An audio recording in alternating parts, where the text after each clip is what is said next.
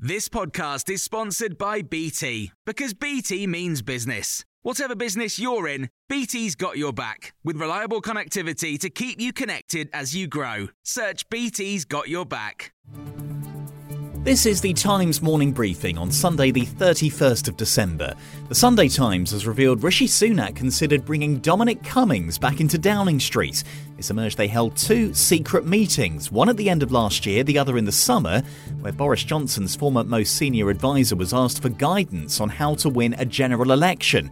Number 10 insists no formal job was offered, but the political editor of HuffPost UK, Kevin Schofield, told Times Radio it shows Mr Sunak is worried about holding on to the support of people who first voted Conservative in 2019. I think it also indicates just how concerned Rishi Sunak is and was at that time as well, that all his efforts to try and turn around the opinion polls, various other initiatives, just didn't seem to shift the dial. So he was obviously thrashing around looking for solutions and clearly bringing in Mr Cummings would be the nuclear option. Ukraine says Russia's carried out more bombing raids in the early hours after one of its biggest strikes of the war so far on Thursday night.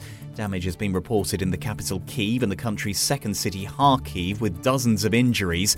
Yesterday, Russia accused Ukraine of attacking Belgorod close to the border between the two countries, killing at least 18 people.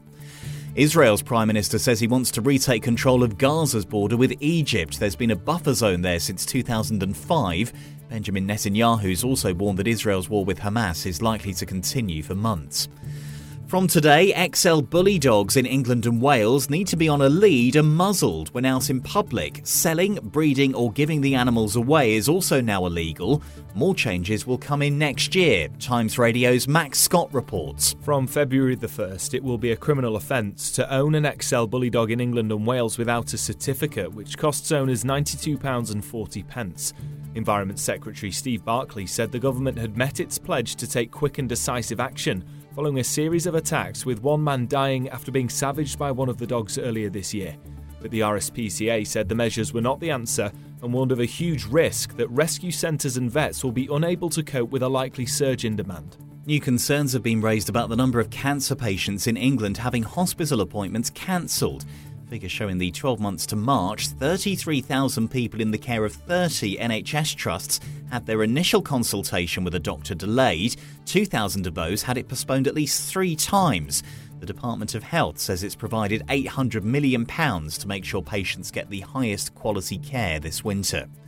Eurostar's planning to run all its timetabled trains today, having cancelled every service yesterday when a tunnel flooded under the River Thames.